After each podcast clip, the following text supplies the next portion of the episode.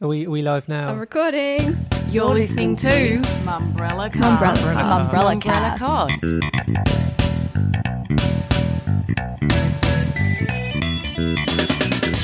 Welcome to the Mumbrella Cast. I'm Tim Burrows. Joining me to break down the week in media and marketing, in what's also been a big week for Mumbrella, is our deputy editor Josie Tutty, Hello. our senior media reporter Zoe Samios, Hello. and our senior agencies reporter Abigail Dawson. Hello. And later on, we'll be talking about a landmark survey on mental health within this industry within which we work, including keeping a hold on our mental health when deadlines and the drinks trolley are looming. How often do we congratulate or think it's a great thing for people to say no to an event or no to drinking alcohol when they know that that wouldn't be the right thing for them? The importance of job satisfaction, You might get stuck doing a press ad for a regional paper, or you know, it doesn't suddenly feel like you're going to be able to change the the world. Training our leaders to take care of themselves, And in order for them to show up and be the best leader they can be, they've got to take care of themselves first. and finding the positive. Uh, there's there's always more that we can do, but the industry itself is very much open to this conversation and, and having it. But first, the week's topics. Nine reveals what its new management team will look like after its Fairfax takeover. Optus takes no prisoners. Who really won the 2018 TV ratings? and Mumbrella turns 10.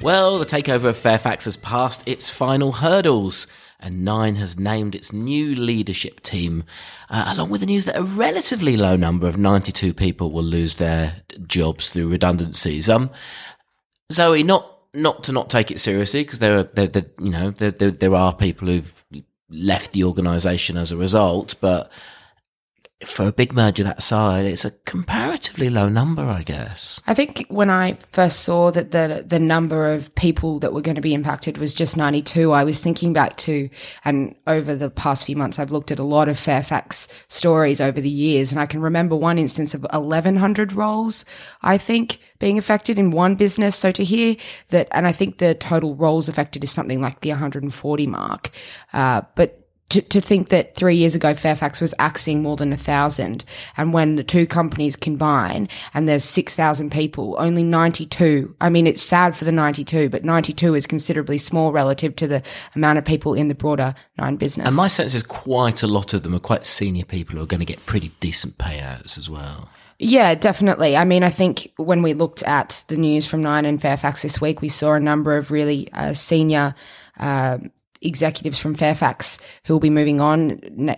Well, one that we knew about forever was Greg Hywood, who's the CEO of Fairfax, but there are obviously a number of other people on that team too. So it's Greg Hywood's uh, goodbye this week. So he's now left the organisation, being given his goodbye. That's my understanding, yeah. So everyone who was made redundant finishes up this Friday, and then the new business will be operating on Monday. But it's none of it's a complete shock. I think a lot of the people who probably were at that level were probably worried or considering that or had been spoken to in this process of getting the merger through. One of the changes will be that Helen McCabe, who's the digital content director at Nine, will now report into him. Uh, separate to that, we have Alan Williams, who runs Australian Community Media, which is Fairfax's regional titles. He'll be the person that Stuff in New Zealand reports into, as well as all those regional things. So regional is interesting. So one of the one of the changes which was talked about a bit was that the the, the Canberra Times, which had previously been part of that metro set, is now on the regional side, which which makes sense to me. I was um on Monday. I was doing. I was at the ABC in Melbourne doing the newspaper review for for News Breakfast, and you as part of that when you're sort of it's sort of six o'clock in the morning and you're quickly going through the the, the, the, the papers from all around the country and trying to decide what you're going to talk about, you get to the front page of the Canberra Times and it's not, it's not a metro paper. It's not a national paper. I can't remember what the story was, but I think this is such a local story. So it does make sense. I know that sort of there might be some noses out of joint for the, you know, for the, for the journalists who feel that because it's Canberra, it's the nation's capital, but it does make sense. What do you think will happen generally for the regional papers though? Will, will they stay within the family? Do you t- detect much love for them out of nine? I think Nine's got a lot of love for a lot of things at the moment. Um, I would say that the regional would be an area that they'd perhaps look to sell off as is the case with New Zealand, which they were trying to do. Uh, Fairfax Media's business was called Stuff, is called Stuff in New Zealand. They obviously struggled to merge with uh, another big New Zealand company. NZME, was yeah, it? that was NZME this year. So there's obviously interest that we know about that. Alan Williams is obviously leading that too. But I would think that the regional assets and, and the New Zealand assets are something that Nine will look to sell off in the future. Whether or not that's imminent, I think their focus is actually on things like Stan and Domain and what they can do with that. But I think eventually that part of the business will be sent off. And the other thing which has been talked about a bit this week, Zoe, is uh, radio, Macquarie Media, which Nine has a, a, a the, the biggest single stake in, but people like Mark Carnegie and John Singleton as minority shareholders. Sounds like there's perhaps a, an imminent deal to uh, to make Macquarie Media a fully owned Nine asset as well. That's my understanding. I think there was something in the Australians data room section this week that suggested that they had proposed a bid or they'd at least had at the very least had a discussion with John Singleton about taking his share. They're definitely interested in Macquarie Media as, as a business that can complement their other assets. And Hugh Marks, who is the CEO of Nine, has been quite clear with that specifically with me when I when I've asked him about it as well. He sees it as a way, especially in sport, to work across platform to have television broadcasters and radio broadcasters, I'm guessing being eventually multi-skilled. Yeah, I suppose what's interesting though is, for instance, and, and, and this sort of goes to, you know, how I guess deals are done in, in along separate tracks is, although Nine has the rights to the tennis, I don't, th- I'm pretty sure it doesn't have the rights to the radio, for instance, for the tennis. So it's not as if suddenly we'll be, you know, we'll, we'll we'll be hearing a commentary on the radio of Nine, I guess the, the, the sporting asset Nine's most proud of. No, potentially not, but there are definitely people like Ben Fordham, for instance, that works across both Nine and Macquarie. I think the opportunity there is to do that with a lot more talent. Ross Greenwood, of course. Yes, of course. On, on the Today Show, the sort of, you know, the kind of the, I, I, I guess Nine's leading business journalist, who also has a, an evening show on 2GB as well in Sydney. Exactly. So there's a number of people that are already doing that, and I think the aim would be to do more in that space. But if you don't own or fully own the company, that becomes a lot harder to have any control over how you work or work together or how you create synergies or anything like that. You'd have to own the business fully to be able to do that kind of stuff instead of instead of having someone like John Singleton having a view and holding you back from doing stuff. Next, Optus gets out of jail. So Optus released a new ad from director Steve Rogers this week, great director. It appeared to equate a telco contract with jail. A bold strategy, as they say on Yes Minister, to say the least. Abby, what did you think of this one? Despite popular opinion, I actually really like this ad. When you say popular opinion, so tell us what the popular opinion is. And do you mean the comment thread on Mumbrella? Correct. According to the comment thread on Mumbrella, uh, a lot of people are confused by the ad. A lot of people don't understand it. The ad basically shows two men in a in a jail cell. One man sort of looks down, opens the door, and just walks straight out of jail. And basically, that's the ad with some whistling in the background, and it is it is shot shot quite well. So quite a simple ad, and. Uh, a lot of people Quite a high budget one as well, because it looks like they hired out a whole prison and, you know, brought in about 100 extras. I mean, it's not a cheaply made ad, is it? No, and that's that's another reason why I like it. I, I rewatched it again this morning, and I was I was looking at it, and I thought to myself, you know, I sort of put myself in the Abbey on a Sunday night shoes, watching TV ads, and. Uh, I was engaged by the ad when it started, first of all. So it wasn't an ad that I thought, hmm, this is boring, not engaged. From the start, I was curious. I was curious about, I don't know if you guys ever play the ad game where you've got to guess what what the ad is and what, what brand it is. I play That's it with my friends game. all the time. I win every time. It's Because you see the ads before. I never win games. anyway, um, and I, yeah, I was immediately curious and immediately engaged because, as, as you said, it's it's a high budget ad. It's it's shot well. It's it's um, So the agency behind it? 72 and Sunny.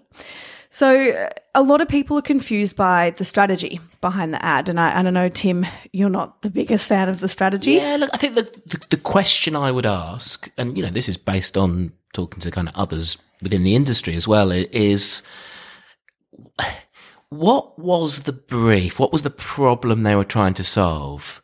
Now, my assumption would be there are a bunch of people who Optus would like to bring over who are a bit scared about signing a contract in case they're stuck with the telco for two years and they don't like it. So this is their way of saying you're not going to be locked up with us.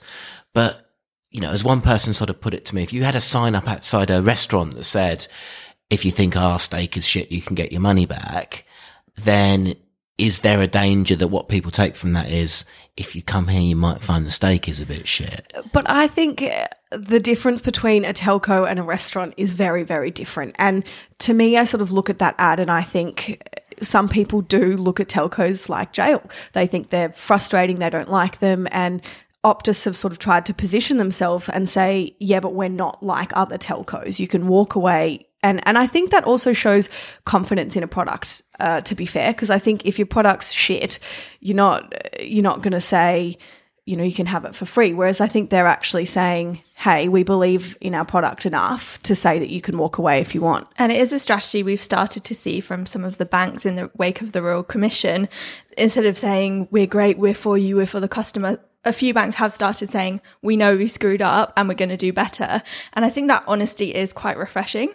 Yeah, look, that's a fair. I mean, I, I guess one of the things I like about that sort of Optus trying to be transparent is if you think back to their World Cup disaster, that sort of uh, the the the apology ads that they ran in the papers again was quite transparent. You know, arguably, and we talked about at the time, would have wanted to happen a day or two faster. So you want to see some nimbleness to it. But, but yeah, look, I think I I think the more they can have an honest conversation with their customers, the better.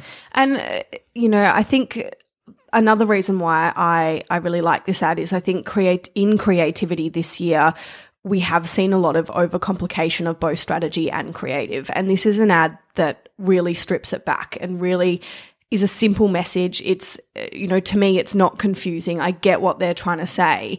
And I really like it for that reason. And uh, another point that I would make about the ad as well, and 72 and Sunny, who are their lead agency on their roster, is I also think 72 and Sunny have done quite a good job at making a brand for themselves through Optus. Now, this is a good question, isn't it? Because every now and then you look at an ad and you think, is this in service of the agency?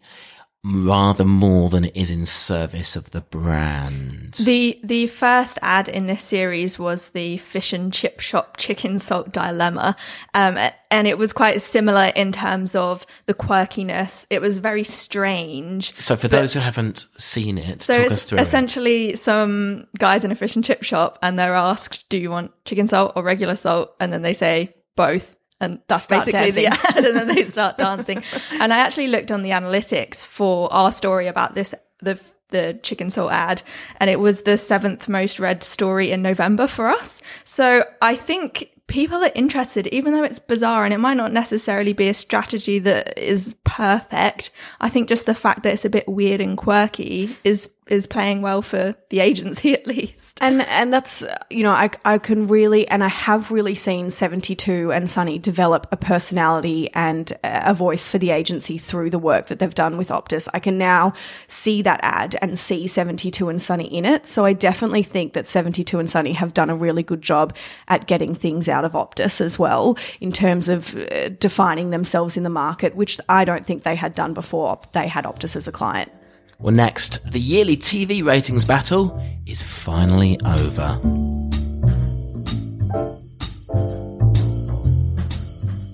And the TV ratings period has officially ended for the year, with 7 and 9 both able to claim victories. But who was the real winner? Zoe, were there any clear answers here? Clear is a really good question. um, yes, I think that it was fairly clear that 7 won the year. Although, as always, every network is going to have a win in their own way.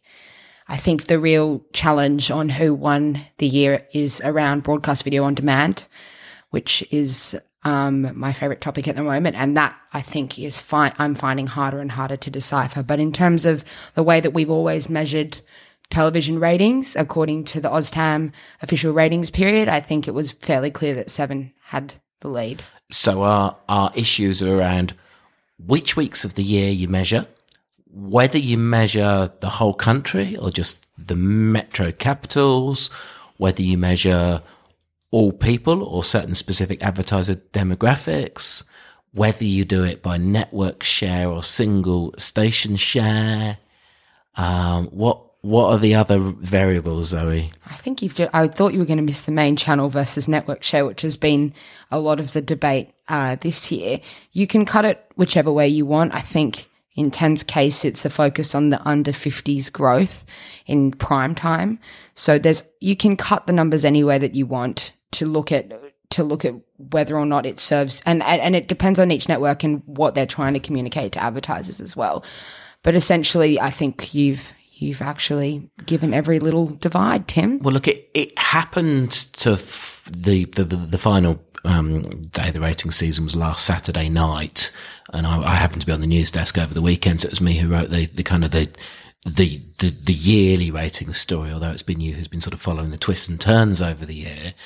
And what I found quite interesting in my head was before I sat down to write about it, I was really unsure which way I was going to call it because it felt like nine had had so much momentum, particularly around 25, 54, mm. which is, is, it, you know, it, it's one of those really key battlegrounds. Nine would also say grocery buyer with, with child as a, as a sort of separate demographic. Which, which I don't think 10 has that viewpoint. Yes. And, and seven, I think would go well in that category, but wouldn't argue for it. So, so it feels like seven. So seven's victory was in all people in main channel share. So just channel seven versus channel nine, quite close, but then with 10, quite some way back.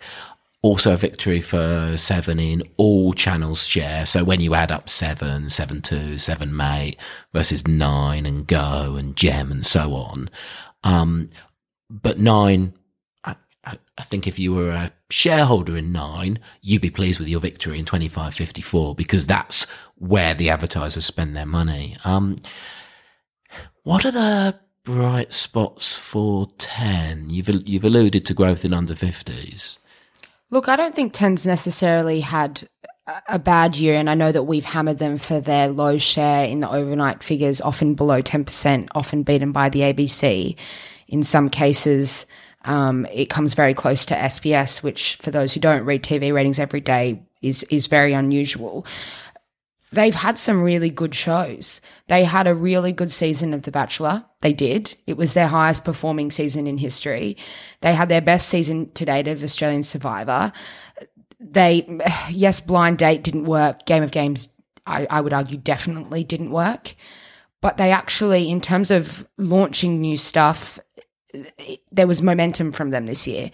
They obviously did pilot week as well, which I mean, you can define success whichever way you want. They said it was a success for them. They're, they're going to do it again. But there were definitely some little sparks in the year. And when you look at the whole year, and um, and Nine provides a graph every week that you'd see in our TV ratings on the weekend, where you can look at each week in the share of a network or a channel each week and you can see the spikes. You can see, oh, that must have been the finale of MasterChef's ten, like 10 years of MasterChef. Or, oh, that must have been the week of the Comm Games. You can see that automatically. And there are definitely a number of sparks for 10. And they did build momentum from the beginning of the year. Mm.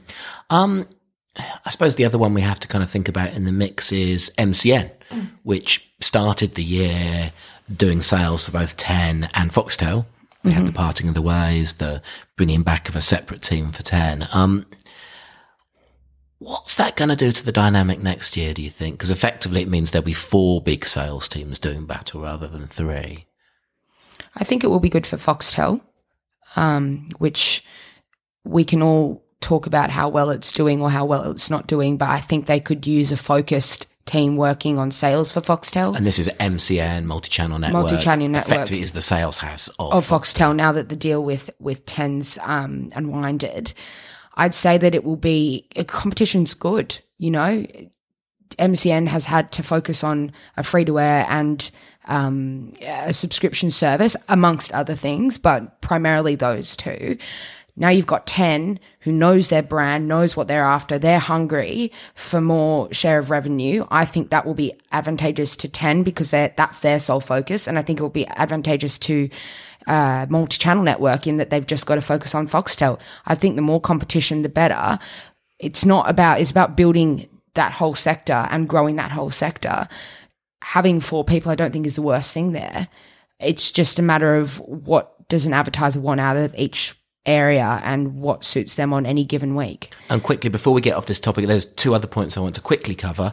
Number one, um, the ABC really terrible share in that younger demographic. So I, I seem to remember in the 16, 17, 18 year olds, 5% main channel share.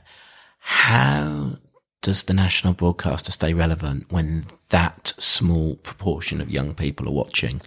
To put myself in their shoes, I'd say that the way that they survive is is digital, which is the argument that they've had with the ABC charter. It's the argument that all the free to air networks and publishers are having with ABC because it's not technically part of their charter to go and evolve into digital, but that's where the young audience is. The young audience doesn't sit and watch television like I might. Well, they watch commercial child. television though. That's the thing. They They're, do. You know, Uh, that's why they po- only have a five percent share of that available audience.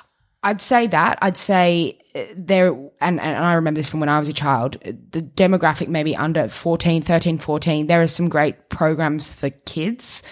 That middle bit is the hard bit. And I don't think that they've got that. They're going to need new programming if they want to compete at all in linear television. I guess against the, uh, against the commercial free to air networks. I don't necessarily think that the commercial free to air networks have got the eyeballs of hundreds of thousands of young people, but they're doing significantly better job in delivering for that audience. And ABC's got to step up their game. And final point on this topic, you've you've, you've alluded to that digital audience. Um, it feels like we're much more an unsettled issue on what the battleground actually is for digital. You know, the I think the phrase everyone uses these days is BVOD, broadcast video on demand.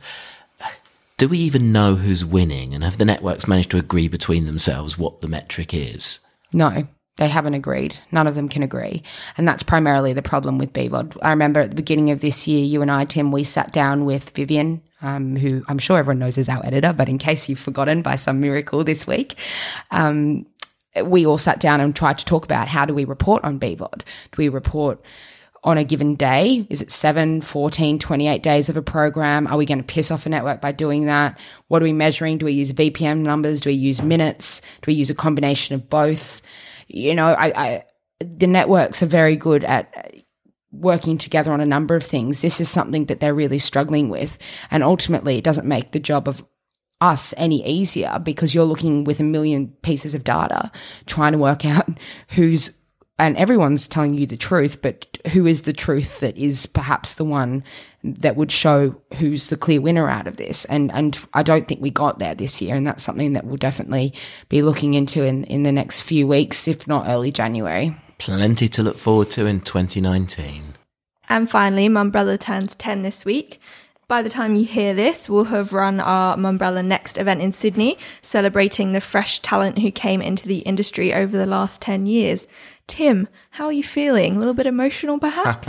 well, Sunday will be Mumbrella's 10th birthday. So as we record this, I, I would imagine almost exactly this time 10 years ago, I'd have been, I remember saying to, to, to my, my colleague Martin, you know, I've got this mate in a, you know, I've got a few mates in a, in a design agency, be able to build us a logo.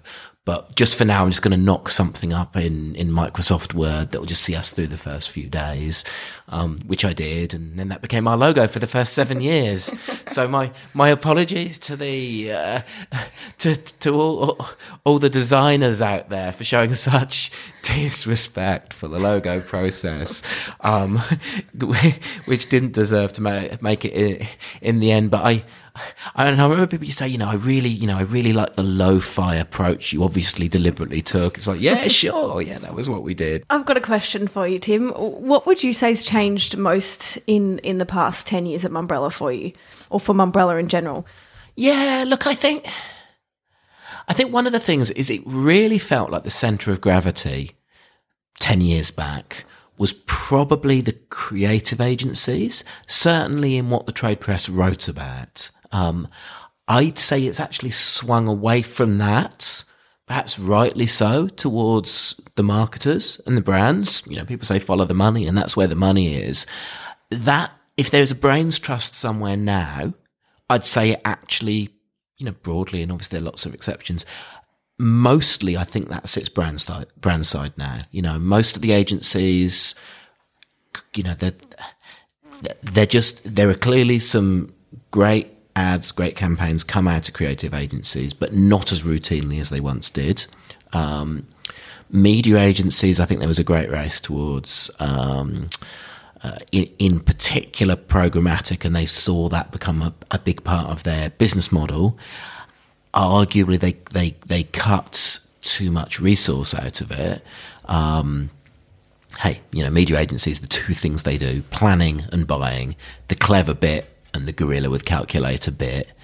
I think as the gorilla with calculator bit has sort of moved away from the dynamic a bit, it, the, the point of difference is being clever with, with planning, but that's expensive. And I think a lot of them have taken too much out of that side of it. So, so I think that, you know, certainly the big challenge for the next 10 years is how do media agencies stay relevant and important? Um, so that, that, I, I, guess if there's one thing that saddens me a bit is I, I, you know, I don't, I don't think media agencies as a sector as, are as strong or influential as they were 10 years ago. And that's a real pity because, you know, that, that, that felt like a really interesting part of the industry. It's interesting you say that. I was having a conversation uh, with someone this week and we were talking about this, but you could also argue the other side as, as you look to AI and how that's going to impact media agencies this year and, and even last year. Media agencies have really had to sort of look inwards and think about their business models. But in a world that's going to become so technology driven and AI driven, I do think that that means that you're going to need more brand differentiation because otherwise, how how are you gonna how brand's going to stand out? And that I think is, or you could look at it as a big opportunity for media agencies. And that is the scary thing about AI. Um, you know, I really like um, the sort of the point of view that PhD, one of the the media networks, is they have a real point of view on AI, but some of it is when we hit the singularity, which effectively is the point at which you know everything changes with AI. Life will change so much that it's almost impossible to predict what that means for the media. You know, this this point when, you know, we're we're we're just saying, you know, hey Siri, book me a haircut, or hey Siri, book me a restaurant. I, I, I, I, kind of rest my case. Um, Women's Rest Centre on Eastwood Avenue in Eastwood. But luckily, at the moment, Siri just remains completely irrelevant and gets it wrong. Like, I had a great example this year where I was I, I, I was chatting to my partner about let you know I was saying I really fancy a bagel for breakfast, so I, I sort of demonstrated. I'm actually going to hold the phone away from me so it doesn't go again. But you know, I did the whole "Hey Siri," and I, I was I was trying to explain about you know the world of oh, oh shut up Siri. Um, I was trying to sort of say to my partner, okay, let's let me just demonstrate. So I did the whole Hey and I did it really quietly that time. Um, tell me about a, a, cafe nearby that does bagels, and it did the whole thing and explained. It, it told us the address. We said, "Well, let's go and have it." We haven't heard of this place; it's nearby. We turned up it had closed five years before. It did oh, not God. exist anymore. and that is the reality of mm. AI, the gap between what really happens versus the promise. Now, obviously, the promise gap closes at some point. Uh, but wow, you need some, you need some clever uh, thinkers around what this means for brands and some pragmatists as well to close that gap between the, the, the promise and the reality. So next week, uh, our editor Vivian Kelly will talk to us about some of the findings from the Mumbrella Next State of Industry survey, which we revealed in Sydney on Thursday night. Now, speaking of surveys, Industry Foundation Unlimited threw its weight behind some research into mental health of those working inside this highly pressured industry. And uh, next, Josie will talk to some of those behind that survey.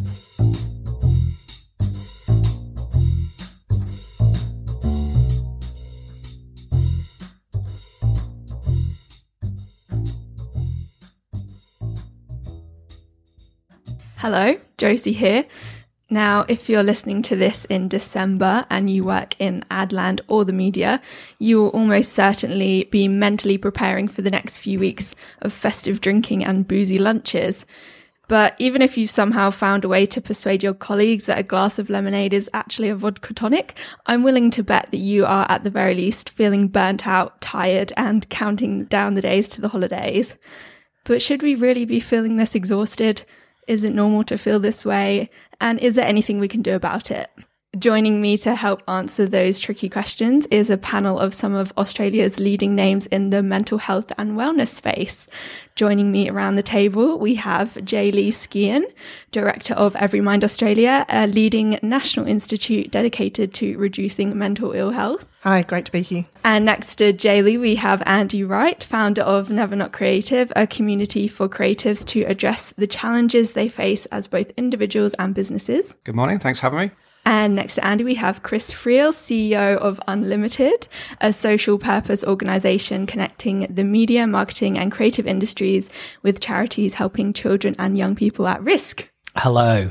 And last but not least, we have Fleur Marks, WPP AUNZ's Wellbeing and Talent Development Director. Fleur helps lead and develop bespoke wellbeing programs across the agency holding group.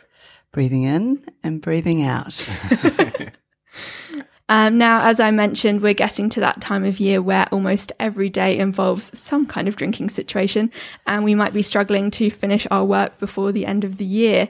Andy, I might come to you first on this one. What is it about the holiday season that makes it so difficult to keep a hold on your mental health?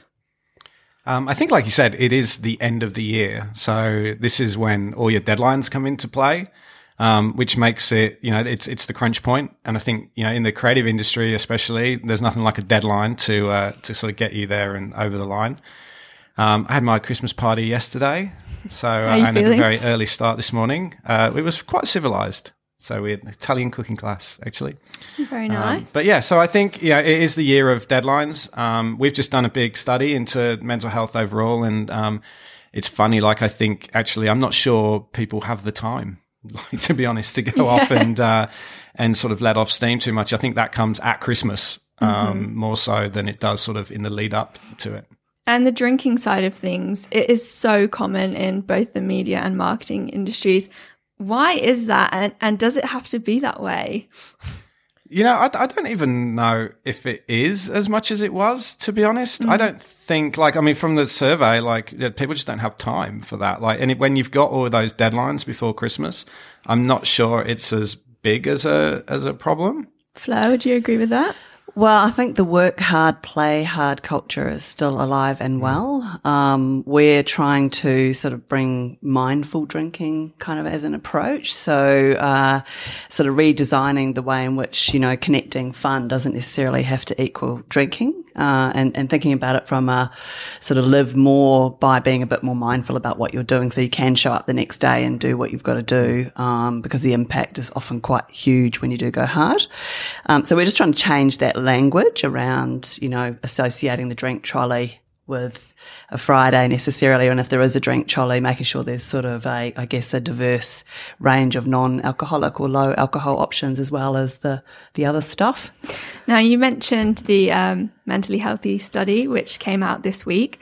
Um, it, it revealed that there was a significant, significantly high rates of both depression and anxiety within the media and marketing industries. Now, Jaelea, you work with Everymind across a lot of different industries. Why do you think it is more prevalent in in in Adland?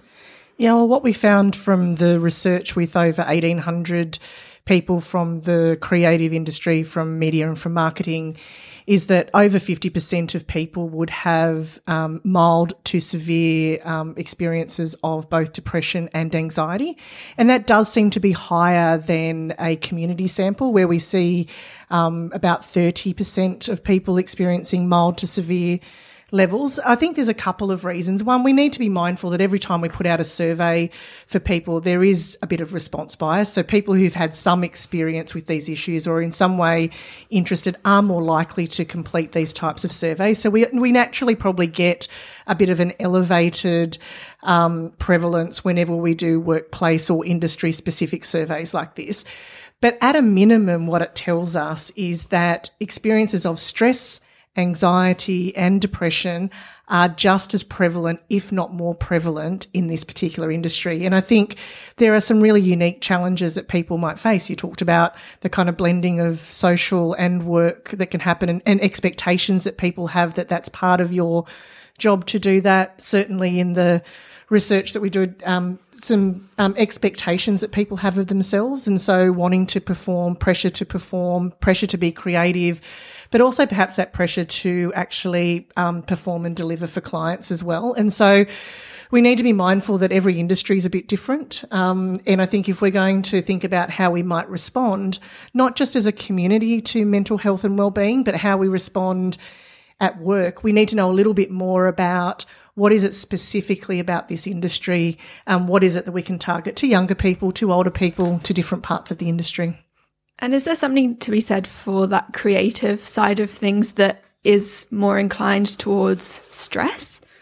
I think, I mean, as Jaelea mentioned, like the the pressure we put upon ourselves. It's it's funny. It's it's one of those things where I think like people aren't necessarily forcing you to do things, but like collectively we've created this environment where you you put that pressure on yourself or you put that pressure on you know listen someone said this is going to be an award winning piece or or you know somebody's coming in at the weekend who else is going to come in you know and that, that kind of deadline before the end of the year definitely mm. um, doesn't doesn't help with that so there's this kind of almost like um, invisible expected pressure um, that that comes, and then it leads into things like you know you're taking your work home with you, you can't switch off, you kind of get fidgety and anxious because you know, or you, you haven't cracked an idea yet, and you know that there's a hard date on on when um, when it's got to be done by, and so it that all of that just kind of piles on, and there's this like it, there's an internal sense of we don't want to let anyone down. You know, we you know we want to do the best possible thing that we can, and often sometimes that can be at the the expense of ourselves. And Chris, is, is that overwork aspect of things something that you recognise? I think it definitely came out in the survey um, of the resp- respondents. So, you know, if you're talking at, at, what the pressure points were, what the stresses were, um, long hours was a part of that, but putting that pressure on themselves was the biggest part of that. So, as Andy said, you know, the expectation we put on ourselves is actually much bigger than the perceived expectation that is put on us by others. But both of them really play play a part within our industry, and I think that is shown through people working longer hours or working at weekends. I think there was quite a large proportion of the survey where they were working over eight hours per day, and they were working one weekend in every four as well. So people are um, you know, going above what you'd say is is the norm and, and above beyond, and that's having an impact. I think it's really possible for people in industries also to create norms. And so a culture of an industry and a culture of a workplace can really set what people think is expected. And so um, at the event we held this week, it was, you know, great. Andy reflected and said, how often do we congratulate someone for going home on time? Mm. Or to kind of pick up on the, the opening around the kind of social season or the silly season, how often do we congratulate or think it's a great thing for people to say no to an event or no to drinking alcohol when they know that that wouldn't be the right thing for them. But we have this perception about what is okay for our industry and what our, we think is the norm with our peers. And I think sometimes it just takes perhaps a reality check or perhaps some leadership to start unpicking some of those norms. And I think lots of different industries and lots of different community have those. And I think it's really good to pay attention to them. So our um, wellbeing program grows across 80 companies and some of those beliefs are in people's minds. No one said out loud, you have to work long hours to get ahead or, you know, you, um, need to do your real job after hours, kind of all those expectations sit there uh, in people's minds. So what we've been trying to do is sort of do things like leaders leaving loudly. So it's okay to leave at a certain time, making some of the, the leaders' behaviors actually show people that this, this can change. It doesn't have to be this way because it is high performing. It is, you are constantly on and people are looking for better ways to kind of work. They've sort of mm. forgotten with this kind of blurred boundary between work and life. How do we, how do we kind of get back to focusing? So some of those skills have been picked up really heavily in our programs for that reason. And do you think young people and people, more junior members of the industry are more susceptible to that because you know they they're so excited to be in the industry. As something that they've wanted to do f- for years maybe through uni. They finally got there so they just want to prove themselves. But do you think that might be partly where where that feeling is coming from? Yeah definitely. I mean we've set up ladders right? Like we've set up these ladders that you're expected to climb, and actually there are now more rungs on the ladder than ever. You know, there's assistant of associate of something director and all that kind of stuff, and it's like you know someone else gets a promotion, and if you haven't got one and you're behind, and so we've kind of set up this system that um, I know was meant probably well-meaning. In fact, that it was it was meant to, it was put in place to reward people, um, but actually it's increased the pressure to to kind of move on up. Um, we definitely see that the survey kind of said loud and clear that people who are younger um, are more susceptible to the symptoms um, of kind of depression and anxiety. And so, at, but also at the other end, like on the on the kind of the older side, there is um, there's there's slightly more stigma around poor mental health um, symptoms. And so, what's really interesting about that is the is the dynamic that it creates because you've got sort of people who are leaders or, or, in management in businesses trying to put in programs, you know, in place for younger people in the business to try and have better mental health.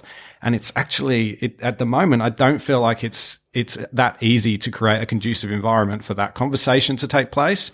Um, but also, is it really kind of addressing some of those expectations as well? Yeah. Well, it comes comes back to like we've been teaching, um, or I guess upskilling our young people on some of the self leadership pieces. Only you can take care of your well being ultimately, and giving them the tools and the ways to do that what we've found is then there's still that tension when you come back into the work environment where you're still, you know, you might be expected to do, you know, work late and all this. So there's kind of a bit of a rub where you come mm. back and go, right, I'm going to leave at five today. I'm going to go and do some exercise or whatever. There's kind of that, but you can't. So it's just kind of getting a, the workplace environment to marry up with some of the I guess the skills on how to integrate your work life, you know. Yeah, and I, I, think that's what it is. It's like you know there are lots of things done in businesses of you know whether it's yoga or meditation and things mm. like that, but actually they might be for half an hour, an hour a day. Yeah. Um, but it's the other six and a half, seven, nine, ten, eleven hours a day that are affecting our mental health. Yeah. Um, and so those things kind of become it's like the classic agency. Um, we're going to improve culture and get a foosball table. Mm. You know, like, that actually isn't the thing that improves your. It's almost yeah. like a, a, an excuse for your culture. So we look at well-being into eight elements. You know, one of them is financial because people spend three to four hours a week at work worrying about their money and how, helping people know how to budget, how to take control, what's their relationship with money and how do they, you know, stuff like that that's actually a little beyond the yoga yeah. or the sort of tokenistic stuff, um, actually, or connecting back to my values and what matters to me in my work life and how do I, you know, make sure I show up and honor that rather than just get stuck in the doing. So moving beyond the skills of just, you know, physical and mental mm. into, you know, the environment, financial, all the other elements of well-being have been more powerful for people to, or productivity is another well-being piece that people just go, well, that's something that can help me every day. Um, rather than just a good old yoga class. yeah, I think that's, you know, from a mental health professional's perspective, I see often that workplaces want to do something that seems like a good idea. And often that will be bringing people from um, my sector to give a one hour talk on depression or on well-being or mental health. And that's great. And that can be a great conversation starter. It can be a great adjunct to things that are going on, but it can't be the only thing that's done. You can't bring in a speaker for an hour once a year and have people working 12 hours a day, feeling unrewarded, unsupported, and all those things. So, so this isn't just about focusing on mental illness. But what I would say is there's some really positive things that came out of the survey that we released this week because very few people, like such a really small percentage, would not be okay working with someone who had a mental illness. So while there was a still kind of mixed results in terms of whether people would put their hand up to disclose, and more people probably than not saying I wouldn't disclose, but I'd be a okay with my colleagues, my teammates, people I work with every day having a mental illness. And so I think we've come some way actually to reducing the stigma but also that doesn't necessarily automatically lead to help seeking. And so how do we create cultures where people can help offer? How can they identify and support the people around them? And how can we get that support to people who are working on their own? A lot of people are freelancers and um, owner operators um, in this particular space, and we've got to be mindful that they don't all have teams around them or great well-being programs or others. And so we've got to really work with different parts of the industry as well. And it's quite tricky to navigate when you are in a high performing industry and you might have one of your team who is coping with, you know, or needs to step out with whatever mental health issue they might have, how that's communicated to the team, how you put support around that person, how you ensure the other, the rest of the team members don't fall over by picking up that workload making it safe for that person to transition back in to the business once they've stepped out for a bit or whatever might be their thing. It's quite hard for a leader to go, well, how do I do that if they've never really had to face it and they don't want to be disrespectful. They want to support. Um, so we're trying to help our leaders work out how to do that because I think it's quite challenging navigating that. Um, I think it's great that people want to support. It's just how we do that in an environment where we're expected to kind of deliver, I guess, isn't it? And modern ways of doing that, I would actually say for a lot of people, stay at work plans rather than yeah. leave and return to work plans isn't the case for everybody, but for mm. a lot of people. And usually our first response is if someone is struggling with a mental health problem, someone's got a diagnosis of anxiety and depression. And a lot of people who do a survey, whether they're diagnosed or not, would have levels that indicate that they probably would get a diagnosis. Um, you know, a lot of people are very productive in the workplace if they're supported. And it might just mean a slight change in um, the way in which work's done or I know, for example, people who um, experience depression, getting to work on time in the morning can be a really challenging mm. thing. Getting out of bed, getting up and getting dressed after poor sleep can be a really challenging thing. And so, how can we bring some give in our workplaces? How can we kind of bring in just that little bit of flexibility, that little bit of give around the edges that acknowledges that we're all human and in actual fact, people do better when they're around other people. And so mm. there's a lot the workplace busy, can yeah. do, yeah, to support people in at work, not mm. outside of work. I, I think that's a good point. Like I've worked in businesses that have people have had ulcers because of work. Um, which is pretty extreme. And so, you know, our, our, the business response was, oh, you need to take some time off, you know, th- three or four weeks, even in some cases, maybe more. And, um, but nothing changed when they came back, mm. Right? Like there was no change in the way the work was being done, what they were working on. It was like, you get a rest, back into it and you know mm. suddenly you're, you're ready to go again and i think that doesn't all that does is kind of like it treats the problem it doesn't fix the problem mm. um, and i think that's really important in terms of what we're trying to achieve go forward and I, I, think for us with this survey, that's exactly why we did the survey in the first place. You know, we, we've had lots of conversations in the lead up to the survey around mental health. We knew it was a topic that everybody wanted to talk about, but the main drive from certainly an unlimited perspective and a never not creative perspective was not just to shine a light on the industry. It was actually to go, well, what next? What can we do to support the industry in that? And so from our perspective going into next year, there's a number of different initiatives that we want to put in place for the industry to be able to tap into. And that's from things like talking to the industry bodies and bringing all of the industry bodies together to look at our infrastructure and how we can work together to make the environment a better place for um, for individuals to work in to the more practical kind of skills based tips and advice and working with charities like Batyr or Living um, to actually put workshops on for different communities. And we'll be doing that going into next year um, from from an unlimited perspective. I think it is the little, the, the smaller mini habit skills, you know, easy to access. Not, I don't have to change my whole life to be able to learn how to do some of this stuff is mm. what we've found people connect with most. Um, yeah. but also having people in the business who model that behavior or who are, you know, mm. that they respect, that they go, oh, I, I can see that there's, it's not you know, it's okay to be taking care of yourself yeah. or to not, not be okay. It's okay to be open and vulnerable as a leader or it's yeah. those sorts of things make it just more possible. And there's no one size fits all. No, yeah, but more people actually having the conversation um, can only be a good thing. Yeah. Now it feels like it, it needs to come from the top down and it is really important to educate the leaders across the industry, especially if those leaders happen to be slightly older, which your survey shows they might have slightly more stigma around mental health. Obviously, I'm not putting any generalizations on anyone here, but um, how how do we educate those leaders and and how do we make sure it comes from the top down? So the the top down thing is interesting. It definitely has to have the top involved down. Um, but I think there's a real watch out as well, which is thinking that if you're at the top, you have to provide the solution for anybody under you. Um, and I, I actually was at an event recently and I watched a lot of business owners talk about it, was an event called Designing Your Mental Health. I watched a lot of business owners talk about how, um, you know, what they've done in their workplaces to create a better working environment and, and that kind of stuff. And, and basically that they, you know, it, in, in very well meaning ways, they had a lot of answers for everybody else. And actually the young people in the room shut up instantly Mm. There was like this kind of like, I'm not, I, you know, they'd come to an event which was about talking about designing your mental health. Um, so clearly they were ready to, to contribute. But as soon as that had happened, the, that side of the room kind of shut down and it really sort of raised a bit of an alarm bell for me. And I, what I think one of the best things that leadership could do would be to listen, step back, and actually allow the people in their teams and in their businesses to start a conversation around how they would like to design their workplace for better mental health.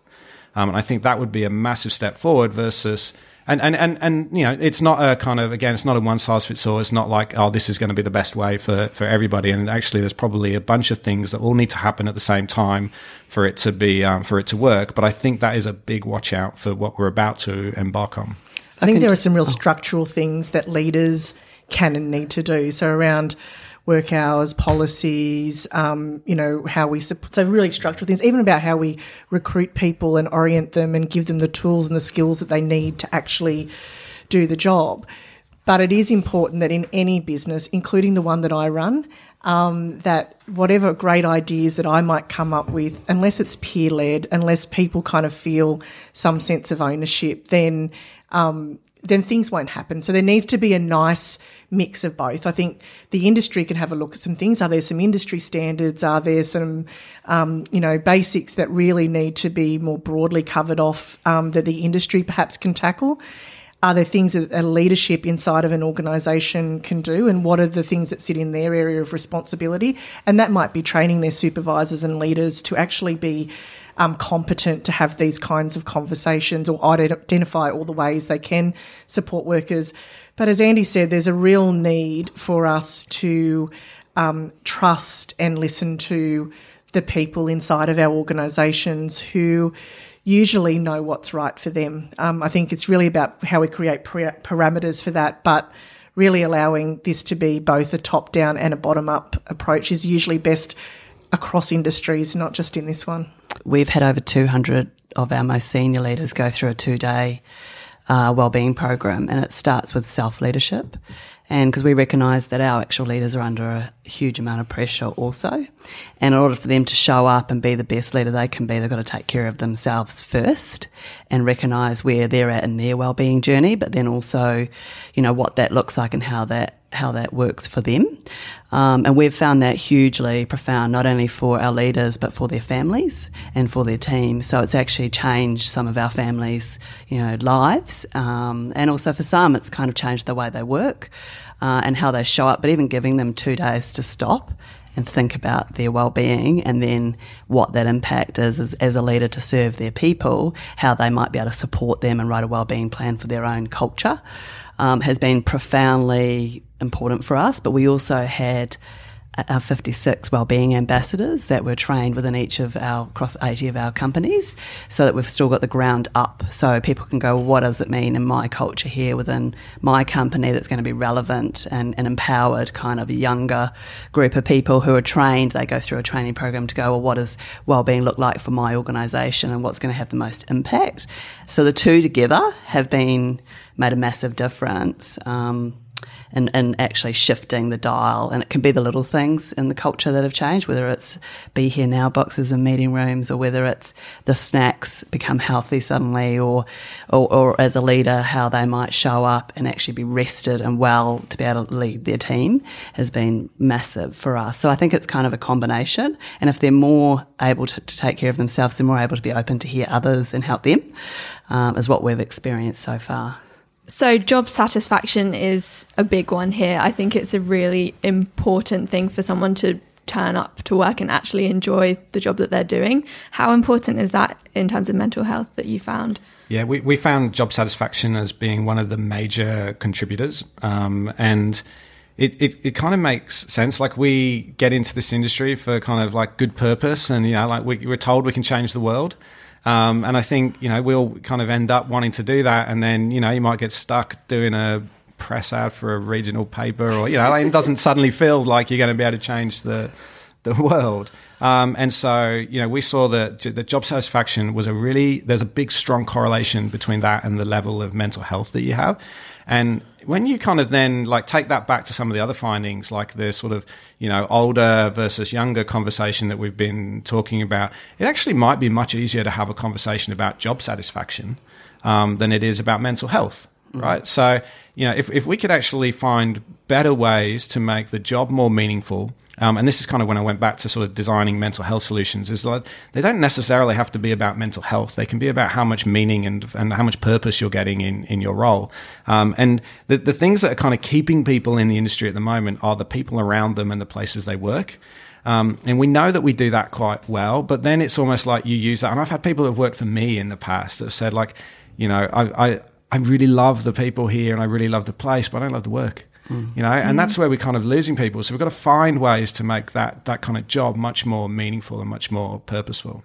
And a shameless plug from an unlimited perspective is that we can help with that as well. You know, purpose comes in many different ways and shapes and sizes, but certainly from our um, experience uh, over the last year or two working with corporates where um, we identify that they're their staff, in particular their younger staff, really want to do something that's driving social impact and social mm. good. We're seeing some really good results in the staff surveys of the happiness factor of their staff um, as well. So we can help there. and I think part of job satisfaction comes up to being able to be your whole self at work, all of you, and not leave yourself at the front door when you walk in.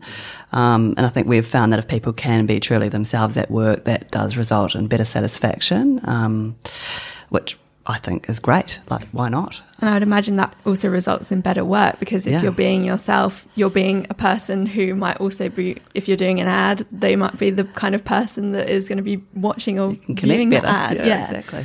So yeah, it makes sense. Yeah, and I would say this survey isn't all doom and gloom. There's a lot of positives that come out of the survey mm. as well. I mean, almost half of the organisations are tackling mental health as, as part of the infrastructure of what they do, which is a great, great start. You know, there's there's always more that we can do, but the industry itself is very much open to this conversation and, and having it. Okay, great. I think that's probably all we've got time for, but thank you everyone for joining me. Thank you. Thank you. So if you want to read more about that survey, we'll include a link to it in the description for this episode. And just before we go, a bit of housekeeping.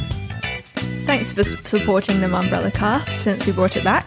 If you haven't had a chance yet, we'd love if you could rate it or even write a review on iTunes or wherever you find your podcast. It really helps us out. And that's all for this week. Thank you, everyone. Thank Thanks, you. Thanks, Toodle Pip.